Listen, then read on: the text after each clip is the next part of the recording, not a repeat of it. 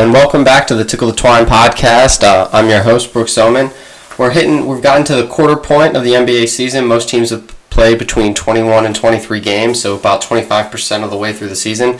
And you know what? It's, it's shaping up to be a great NBA season, that's for sure. Um, exciting games every night, uh, exciting teams, exciting rookies. We're going to talk about all of those things um, here today on the podcast. Um, first off, and around the league, we're going to go over. Uh, the most recent uh, firing, uh, sad to see, but David Fizdale was fired by the um, Grizzlies on Monday. And then uh, I want to talk about the Trailblazers and the interesting start to the season for them.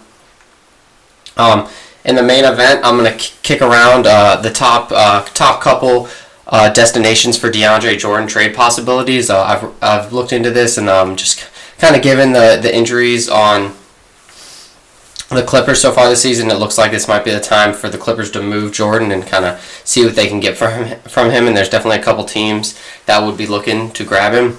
And then close out with just one uh, fast break topic. This week, there's one guy I really want to talk about and highlight in the fast break, and we're going to do that. So buckle up, it's going to be a good one.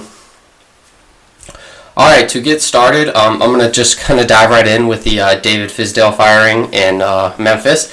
Um, so Fizdale uh, was fired on Monday after eight straight losses, and um, it's kind of, it was controversial right off the bat because um, in the previous night's game against the Nets, Fizdale had benched Marc Gasol during the fourth quarter and kind of the stretch run, and it was a game that it was a close game, so that uh, provided some some some tension for the team. Uh, Gasol was famous for holding like a 15 minute long media availability, where multiple times the Memphis uh, PR people tried to get him to stop, and he said, "No, no, I want to keep talking." And so that kind of that kind of uh, put a cloud over this firing. But yeah, so uh, was Fizdale was let go. Um, the the Grizzlies, uh, as of this point now, are on an 11 games losing streak. Um, much of it has come uh, without Mike Conley, as Conley's missed uh, uh, nine of the last 11 games, and so the the so so far this season, the Grizzlies are seven and five with Conley and zero and ten without him, and as they said, that seven and fifteen record. So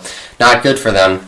But um, I don't know. Uh, for me personally, I thought the Fizdale fired was a little firing was a little unwarranted. Uh, he's kind of been praised by coaches and players across the league. Uh, both Dwyane Wade and LeBron James took to Twitter to be like, "What's going on here? We need explanations. Why is Fizdale gone? He should still be there." And um, I, have seen multiple multiple other guys giving him praise specifically, and I'll talk more about him later uh, in the podcast. But Steve Kerr was praising Fizdale heavily um, in his uh, two appearances on the Bill Simmons podcast this week. So definitely kind of a, a weird firing. Um, I, I, I've watched a lot of the Heat. I've, I've been a Heat fan almost all my life, and uh, so saw a lot of what Fizdale was helping out with Spoelstra in Miami, and I, I definitely liked his contributions. And I just kind of, well, from what I've heard about him, what I've seen with him, uh, he seems like the kind of guy that you want leading your team. Uh, everyone remembers the "Take That for Data" speech he gave during the playoffs last year, and that's that's the kind of guy you definitely want behind him. So, kind of wanted to explore like what might what factors might have caused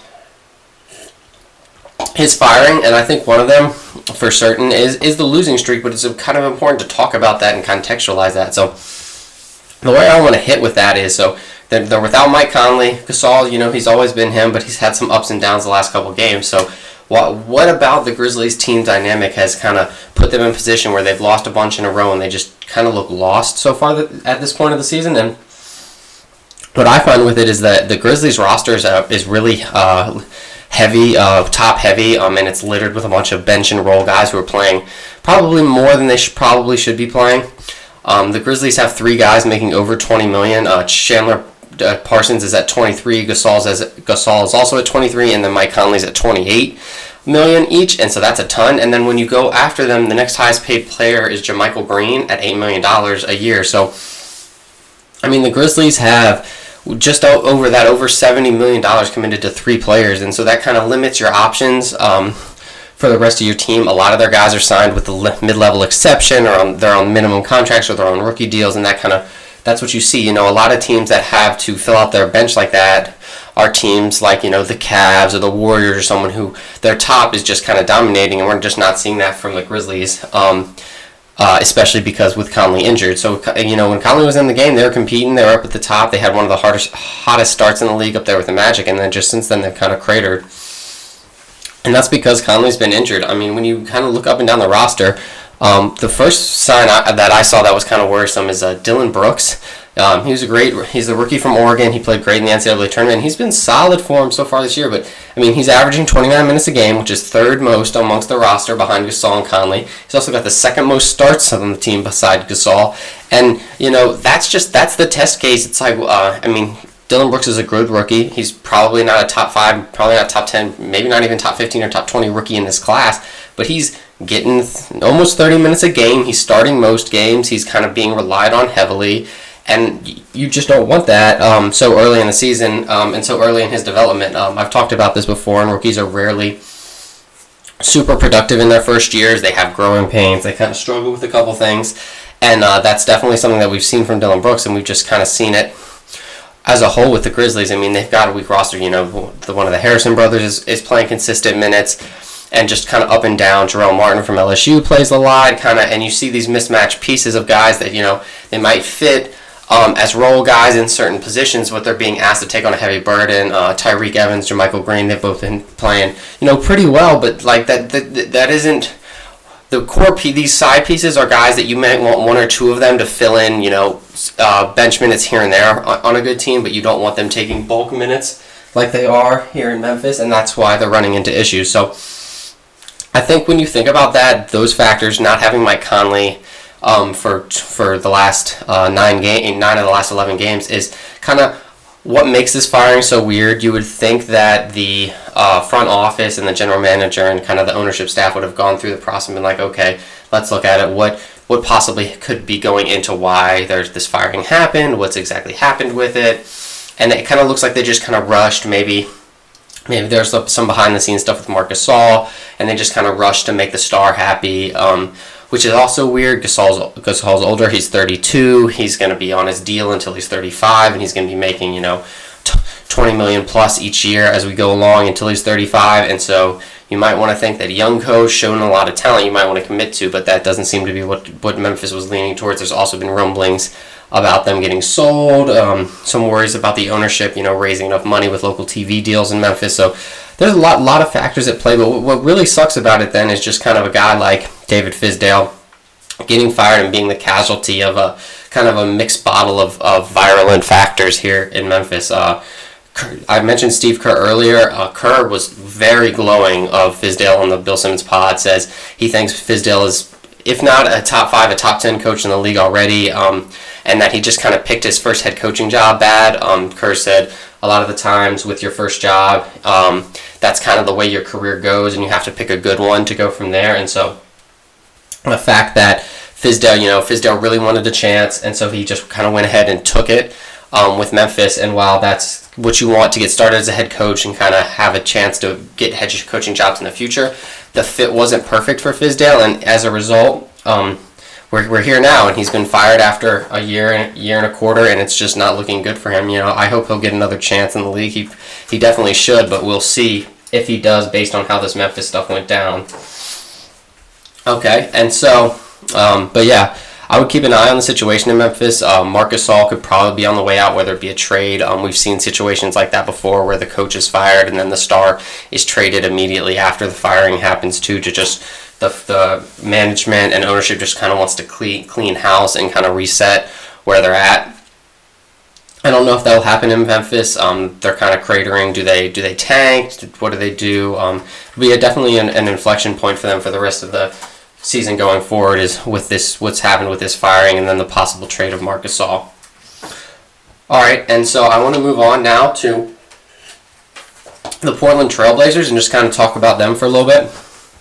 Trailblazers are they've been an interesting team. You know, they're not super high up in the standings. They're in the in the lower half of the playoff race for the Western Conference, but what's so interesting about them is how they've been successful so far this year as um, most people know when you watch the Trailblazers, you expect them to put a, bon- put a bunch of points up. Damian Lillard and CJ McCollum are two of the premier scoring guards in the league. They both get after it and work as a pretty strong one two punch. And so um, because of them, we've seen what the Blazers have been. Uh, the last couple years, the Blazers have been a top 10 ish offense team and a bottom 10 ish defense team. Last year, they were 11th in offense and 25th in defense, and the year before, they were 6th in offense and 20th in defense. So it's like, oh, so coming into this year, that's kind of what everyone expected out of them, but 23 games in, that's not at all what we're seeing from the Blazers, as they're actually uh, 22nd in offense at 105 points per 100 possessions, and second in defense at 101.7 points per 100 possessions. I certainly did not see this coming. You know, it came out of nowhere. Um, they traded for uh, Jusuf Nurkic uh, last year, and he's kind of known as an off and on energy guy. Um, maybe a big that probably doesn't play as much defense because he wants to save his energy for offense, and that has not been the case so far this year. And so that's definitely something that's been uh, a big surprise across the league. And I kind of want to dive into the Blazers defense and why, why it's so good in this early season. Um, so they have the number one effective field goal percentage defense at 49.1%. Pretty good and their offensive rebound percentage is uh, second at 21.7%. So great numbers there for both of those. And so to break down the effective field goal number even more, because I talked about effective field goal percentage a bunch on this podcast, uh, talked about the Magic and how their hot shooting start was based on it. You know dive into it almost weekly when we go into deep dives on teams because you kind of have to understand you know how is that being how is that number being brought what's contributing to it because it's important to know are they are they a candidate for regression? Are they overperforming? What's happening to to put that number where it is? And so for the Blazers looks like that number is, is driven 100% by really solid defense by them. Um, so far this year, the Blazers have they're allowing the smallest amount of corner threes, only five percent of opponent shots, have been corner threes so far this year, and then the second lowest amount of threes overall at uh, just under 27%, which is great. Um, I just talked about this when I broke down the Celtics um, earlier, a couple weeks ago, and that the big part of the Celtics stopping threes was holding the opposing team from taking as many threes as possible. When you limit three options, that's the best way to play three defense because three point shooting is more random than anything else, and defense has less of a factor on it. Um, I cited a study by KenPom that talked about this. That's what is most important about three point defense is holding teams from shooting threes instead of just kind of I mean, playing really good defense is obviously key, getting a hand up, all that stuff. But at the end of the day, forcing teams to take more mid-range shots and less threes is kind of the key to three-point defense, and that's what the Blazers have been doing so far. And it also helps that they're fifth in uh, opponent three-point accuracy. Uh, opponents are only making 34.3% of their threes so far this year. So um, we will likely uh, down the road we'll probably likely see uh, opponents uh, up their accuracy a little bit as as the season goes on. You know, uh, a couple teams will come in and shoot a little bit better and whatnot, but the Blazers uh, keeping them shooting at such a low rate will help their defense out and keep it stringent right there up at the top. But again, this is super surprising. So another part of their effective field goal percentage defense that I wanted to talk about was uh, their percentage at the rim. Um, so they're holding uh, opponents the lowest field goal percentage of the rim at the league at just 55.3%.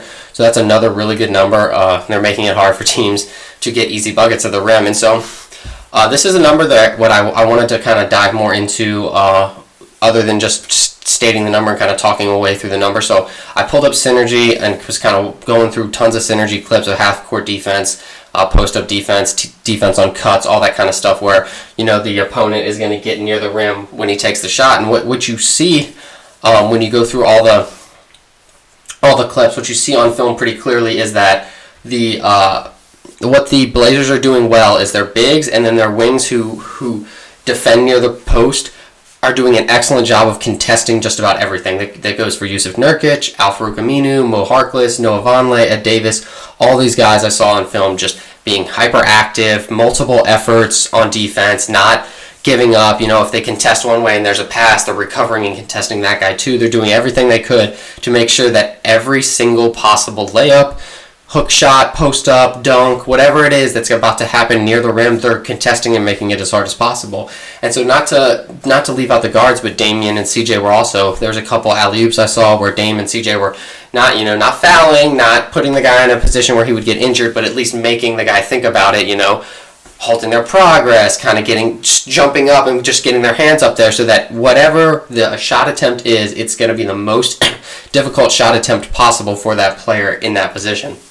And that's that's the key to rim defense. You know, if you don't have an elite shot blocker, someone like DeAndre Jordan or uh, Rudy Gobert, what you have to do is you have to get into people, contest, force them to take tougher layups, tougher hook shots, um, make them thinking about layups, make them hesitate a second, make them double clutch. Anything like that will go a long way in ensuring that uh, defense is kept best and that the field goal percentage at the rim drops down to make up for not having an elite shot blocker. And that's what the Blazers have done. Um, a lot of defense is hustling and effort, and that they're consistently putting in every single piece bit of effort that you need to to uh, keep field goal percentage uh, at the rim down. And so I definitely think um, that's something to look forward going going uh, forward. You know, that's something I noticed watching their games, but I really needed to deep dive into it on film. And this goes goes back to the whole eye test versus data thing. And I try to I try to use both uh, when doing some analysis here and that. And so when I was like, I saw that number, I was like, okay, that doesn't really make it. That doesn't kind of make a ton of sense, just because of you know you don't think of Nurkic and Ed Davis and Vonleh as these and Meyers Leonard even as these huge uh, shot blockers who just keep guys from making easy layups. So there had to be some part of it, and you know they do have a lot of length because for uh, Al-Farouq Aminu and Mo Harkless are both taller. Uh, same with Noah Vonleh, they're all tall. They're all lanky. They, they can all recover and are, are pretty pretty laterally quick, and that's what you're getting here. The lateral quickness and the hustle and the length allows them to contest everything, and that's what they're doing. They're not taking plays off. They're not taking a ton of possessions off they're getting after it every single possession because they know that their defense is reliant on them contesting and making sure and helping the helper and doing what they have to do so that no easy layups happen. Okay, and so I'm gonna take a I'm gonna move on now. Uh, take a short break to the social media moment of the week. Um, this one's hard. Um, at this point, this I could almost rebrand this as the Joel Embiid moment of the week or the troll of the week. Um, Embiid and Drummond went back and forth uh, this week, talking each other, uh, uh, getting ready for the game. Uh, last night, Embiid and the Sixers ended up winning and holding off a, uh, a, a furious run by the Pistons in the fourth quarter, and it was uh, highlighted at least for me by uh, Drummond fouling out on a kind of kind of ditzy foul. He kind of tripped Joel. Joel might have stumbled on his own. Pro- I probably wouldn't have called it, but the ref called it foul Drummond out. And as Drummond started to walk off the court, Embiid started pointing and yelling up to Drummond about going out the exit doors because uh, he was done.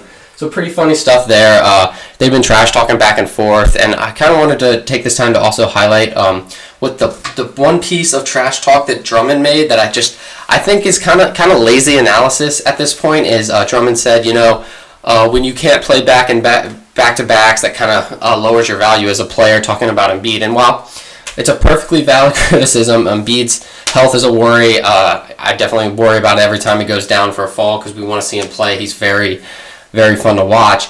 I think if your only criticism of Embiid so far this season can be, well, he doesn't play back to backs, so that makes him miss games. He's only missed a couple games so far this year. He's only missed three or four games this year. So like harping on that as a way to to take him down a peg or worry him is, is, is lazy. It's just, you're not actually making analysis. You're just taking the one thing you know that he's not doing right now because of his health, being like, well, that's why he's not an elite player. Well, that's, that's, that's just not true. His play on the, his play on the court backs up how elite he's been all year. And yeah, he's missed a couple games on back to backs out of precaution so he doesn't get injured that's that's that's just I I just do not agree with the whole line that because he's missed back to backs it kind of takes away from him. When he's not been on the court, he's been the best best center in the league so far this year. I don't I don't think you can. There's much of an argument to be made there as to uh, which one you know maybe Demarcus Cousins. I think him and Demarcus Cousins are probably neck and neck, but he, he's either been the best or second best center in the league all, all year and He's missed what three games, four games.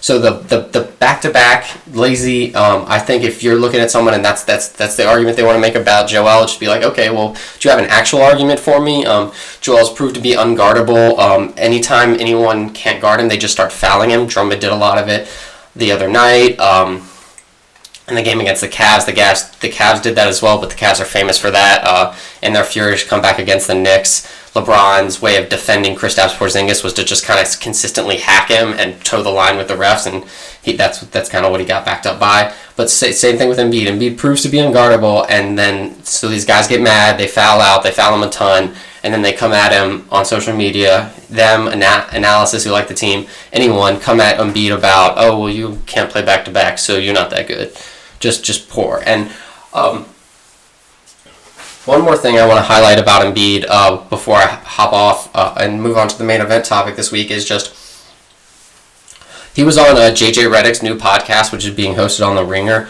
Um, definitely worth uh, listening to. Uh, JJ Redick has done some podcasts through Yahoo and The Vertical in the past, and they're always really good. It's great to get a current player's insight. But his, I loved um, the podcast with Embiid just because Embiid is so candid. He's fun to talk to.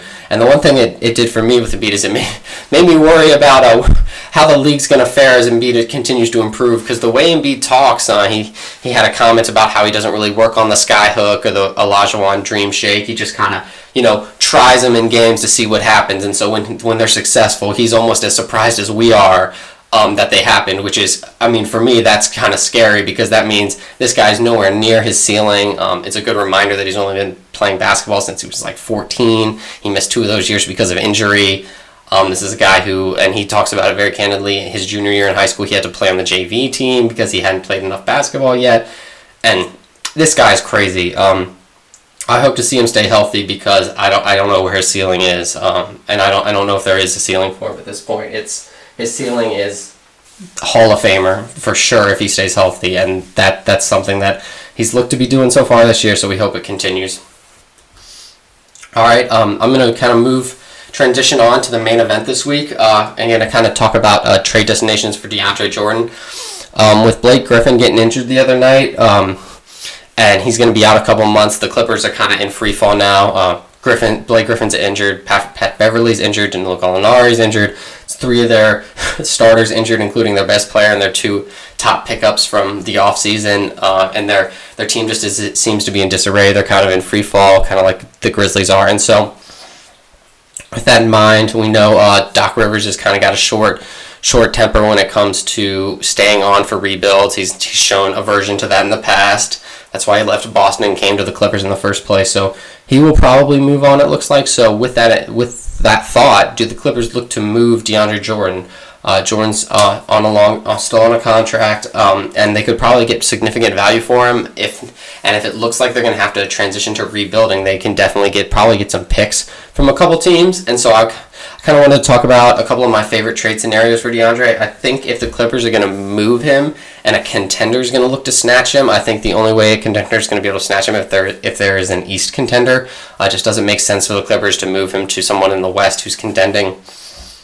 And it's probably going to be an East team with some some assets in some way, some youth. Um, so the, the three teams I, I like in the East to, to take a shot at him are Milwaukee, um, Washington, the Washington Wizards, and Cleveland. Uh, so Milwaukee's obviously having some defensive issues. Um, they're having some issues at the center position. They did they dealt Greg Monroe to get Eric Bledsoe, which is a huge huge upgrade for them. But you know John Henson is inconsistent. Thon Maker is still coming along as a rookie. And defensively, they're just not where they need to be, especially at the center position. So I could definitely see Milwaukee taking a swing at picking up DeAndre Jordan. I think he'd be a huge get for them. Um, he'd get he'd shore up their defense and add to their athleticism. Uh, we could see Lob City East with Bledsoe throwing lobs to him and Giannis consistently, and that would give them a starting five of Bledsoe, Middleton, Giannis, um, and and when Jabari comes back, Jabari, and then DeAndre, and if that that's the lineup they have going into the last month of the season and going into the playoffs, then uh, that's a pretty strong lineup for them. Um, I, w- I think uh, looking at that lineup, they could probably challenge uh, Cleveland and Boston and Washington for the East and could make a run for the finals just because that I mean Giannis has been otherworldly. He's a top five player, and the guys around him are c- consistent and can match up pretty well with anyone else in the East. So, what would it take for Milwaukee to get him? Um, probably a package that centers around like John Henson and Malcolm Brogdon with some salary filler, whether it be Mirza, Teletovic. Um, in there is probably what they would need to do to get him. Um, they might have to throw a pick in. Um, but uh, I, I, have a feeling Milwaukee's not going to want to part with Brogdon. Um, they didn't want to get rid of Brogdon to get Bledsoe, and they worked around that. So I think that if they want to get DeAndre, they're going to try and work around giving up Brogdon and probably work to get not give up Thon Maker too. So I could also see him trying a uh, John Henson, Dellavedova, and maybe Rashad Vaughn um, package, and they would definitely have to throw in a pick on that one. That way he can just uh, that way they send back a center. Uh, Clippers are kind of in need of a point guard with Teodosic and Beverley injured, and Delly can fill in as a backup point guard for them, and that that'll clear up Milwaukee's uh, bench so that it's Brogdon and Bledsoe as the two point guards, and there's no need to play Delly. And uh, I think that would be a, a solid trade um, for the Clippers side. That's that's hard. You know, you're, you're looking to get value back, and it's kind of what they determine value is. Um, that's why I think a pick would have to be in. They're probably going to want some future assets in some way, and if they can't get Brogdon, they're going to definitely want a pick from Milwaukee. Um, but I, I think they would do it. Um, DeAndre is probably not gonna. He's probably getting up unhappy there. He doesn't want to continue to play for back team. He's a huge salary number, and if the Clippers are going to be bad, um, they don't want a ton of huge salary because they want to be able to make splashes in free agency. Um, so I definitely think uh, they, they might look to make that deal with Milwaukee um, because then they can move they can go to move other guys around if they need to. Um, so then the next destination uh, I could see uh, for DeAndre would be the the Wizards uh, out in Washington, and so that that that's that's a pretty set package. Probably the, what's Washington's going to offer. They're probably going to offer Gortat, Jason Smith, uh, some kind of pr- a pick. Whether there probably be some protections on it, but some kind of first first round pick whether uh, for this season or in the future. And then uh, the Clippers will probably ask for Oubre, and then so that's that's the decision point for Washington. Are they willing to deal such a young guy for DeAndre Jordan? Does do they think DeAndre can put them over the top? Um, do they try and work it so maybe they don't send Oubre? They say someone send someone like Satoransky or someone who Satoransky hasn't been great in the league, but has shown flashes that he could be a, a solid player, but nothing like the potential of Oubre. So that's probably a hard sell for the Clippers. But for Washington, they kind of have to think about how close do they think they are.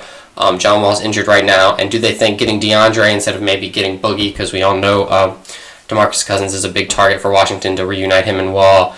Um, do the Wizards think that DeAndre, as a kind of a consolation prize, can still lead them into contention and maybe let them fight for, for NBA Finals bid with uh, Washington or with Boston and Cleveland?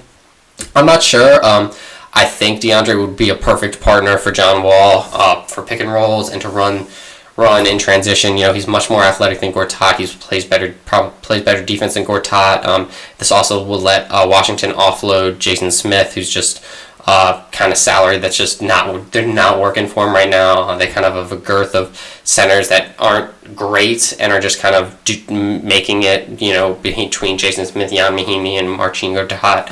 Um, the Washington definitely needs to upgrade um, somewhere, and that that's the most logical place for them to upgrade. So we'll see. Um, I think that would make Washington super exciting, and I'd love to see that happen. Um, it would give them this. They would just add to the John Wall and Beal show and give them a guy who's just going to eat rebounds for them and play defense behind them if they you know need if they take a defensive possession off, which we've seen John Wall uh, tend to do just because of how hard he plays and he tires out pretty quick.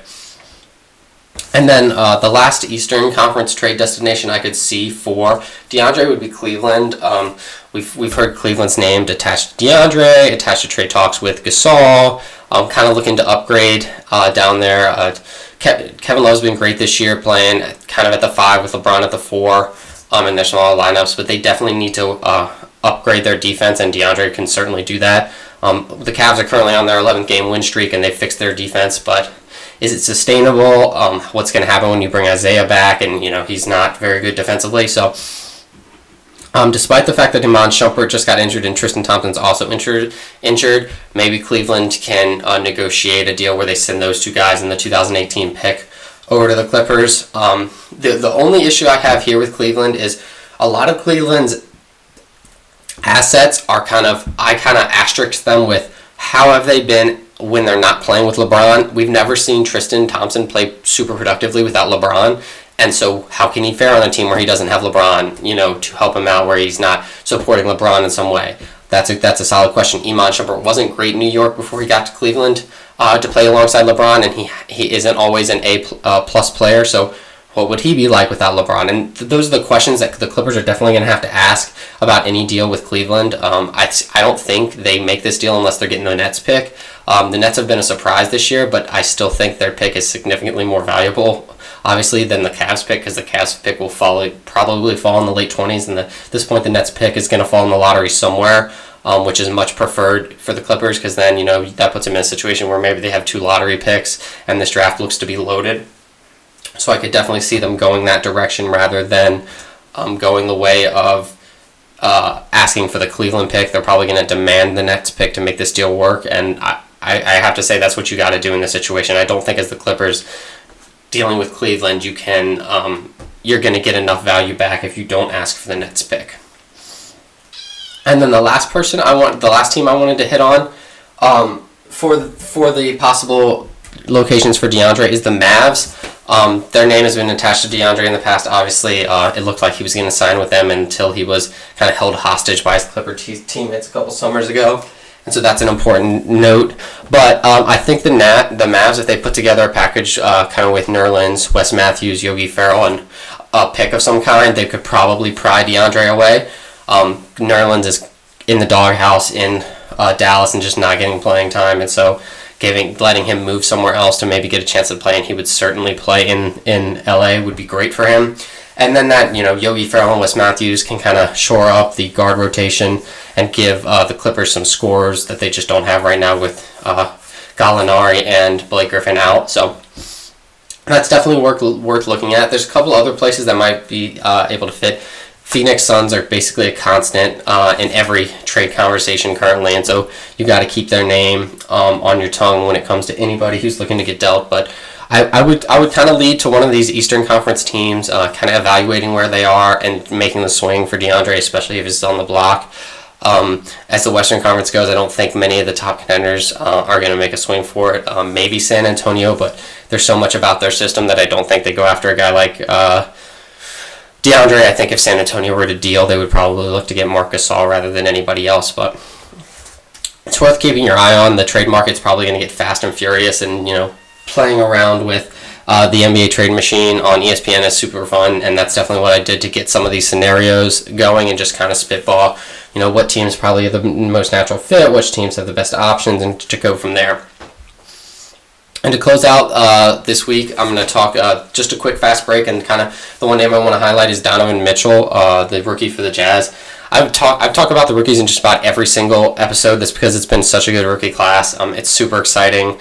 There are still games, still games that I will watch solely to see the rookies play, um, especially if it's a rookie that I haven't seen um, play a, a, ton yet. Um, someone like Donovan Mitchell, um, I'd love to watch the Jazz just to see him play, and you know uh, this week he became the first rookie since Blake Griffin to score 40 points in a game during a rookie season, and he's kind of he's kind of coming into his own as a scorer for the Jazz. Um, obviously, with Hayward leaving in the offseason, um, and Rodney Hood kind of being up and down for them, they needed someone to step up as a scorer, and so far it's been uh, Mitchell's kind of done what he's had to do to do that, and kind of surprising for me. I did not did not expect Mitchell to kind of grow into his own as quickly as he has, and so but it's good. He's good. He's a good player to watch. Um, it's nice to see the scoring and obviously any rookie is a good rookie. It's important to note that uh, some of the advanced stats, especially like box score plus minus, don't really like Mitchell, and so he still has some uh, some drawbacks, and he's still kind of figuring it out and adjusting to the game. And I think it's it's kind of important to when you talk about Donovan Mitchell how exciting it is. I know a lot of fans kind of be like, oh.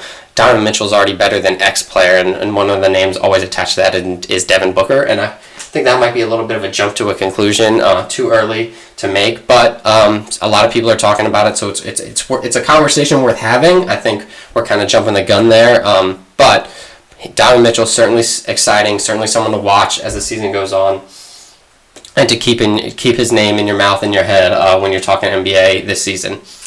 So that's gonna wrap up the uh, Tickle the Twine podcast this week. It's a little bit shorter one this week. Uh, there's a lot going on, but um, I not not a lot, not a ton of stuff I wanted to drill down into. Um, it's kind of harder to pick stuff out um, now that the season's going. You know, we don't have teams surging and streaking as much. I didn't really, I didn't, I, I think the Cavs get talked about too much, so I didn't want to talk about them too much here too to just kind of give them too much airtime and so I think it's fun to spread around and maybe talk about some of the lesser teams and kind of and then do more fun things like the you know last last week I talked about the 40 point score study um, and then this week I wanted to talk trades with DeAndre Jordan saw his name come up you know you know liven up the podcast with a little bit of fun spitballing rather than just hard numbers all day every day so uh, thanks again for listening check us out at tickle the twine uh, 3 on twitter.com and then uh, a pop podcast is on in your SoundCloud and iTunes and TuneIn feeds. Uh, I'll talk to you guys next week.